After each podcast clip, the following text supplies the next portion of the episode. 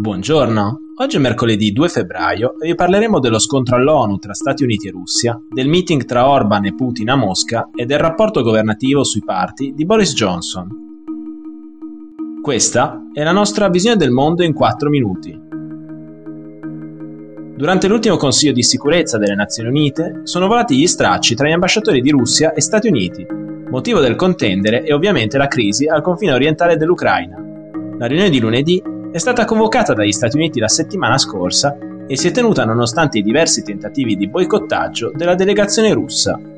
La situazione che stiamo affrontando in Europa è urgente e pericolosa e la posta in gioco per l'Ucraina e per ciascun altro membro dell'ONU non potrebbe essere più alta, ha detto Linda Thomas Greenfield, ambasciatrice statunitense alle Nazioni Unite. Come da copione collaudato, il suo omologo russo Vassili Nebiensa ha risposto che l'intera crisi è frutto dell'isteria dell'Occidente e che il suo paese ha tutto il diritto di spostare truppe entro i suoi confini e nei paesi con cui svolge esercitazioni militari congiunte, come in Bielorussia nei prossimi giorni.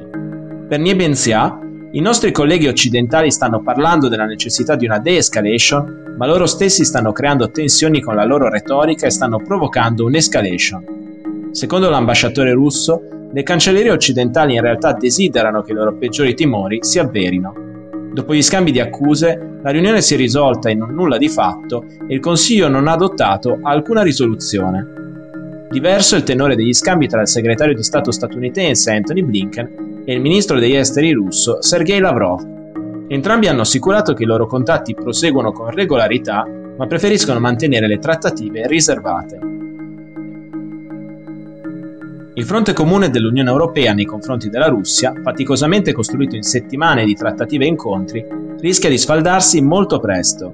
Il punto debole delle sanzioni in caso di aggressione russa all'Ucraina si chiama Viktor Orban. Ieri il primo ministro dell'Ungheria era a Mosca per incontrare il presidente russo Vladimir Putin. Durante il meeting i due hanno discusso delle forniture di gas e di una serie di investimenti miliardari russi in Ungheria. Mentre l'Ungheria preme da anni perché Budapest diversifichi il suo comparto energetico, Orban ha da poco annunciato che intende aumentare la dipendenza del suo paese dal gas russo. Oltre a questo, ha posto anche il vincolo che questo non arrivi attraverso gasdotti che attraversano l'Ucraina per la gioia di Putin. Al momento il contratto in vigore tra Russia e Ungheria prevede una fornitura di 4,5 miliardi di metri cubi di gas l'anno per i prossimi 15 anni. Ora il governo ungherese vuole aumentare la portata da almeno 5,5 miliardi di metri cubi. Sempre in tema di energia, Orban vuole costruire due centrali nucleari in Ungheria grazie a un prestito russo di 10 miliardi di euro. Una mossa che permetterebbe a Rosatom, azienda statale russa specializzata in energia nucleare, di entrare nel mercato europeo.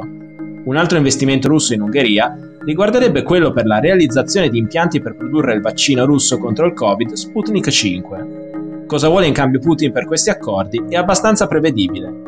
Per imporre eventuali sanzioni, il Consiglio d'Europa deve votare all'unanimità quindi basta il voto contrario dell'Ungheria per bloccare il potere di deterrenza dell'Unione Europea. Sembra essere sempre più a rischio la leadership di Boris Johnson nel Partito Conservatore britannico. La credibilità del primo ministro è ai minimi termini dopo la pubblicazione lunedì dell'indagine interna del governo sulle feste organizzate al 10 di Downing Street durante il primo lockdown del 2020.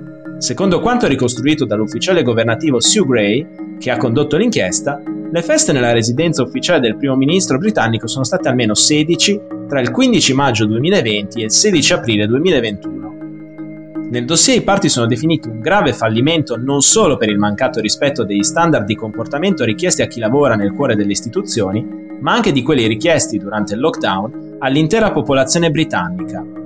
Gray ha rincarato la dose affermando anche che quanto accaduto dimostra un fallimento di giudizio e di leadership nell'entourage di Johnson. Dei 16 incontri presi in esame, 12 sono ora materiale di indagine anche da parte della Polizia Metropolitana di Londra, che da Sue Gray ha ricevuto circa 300 fotografie e 500 pagine di documenti.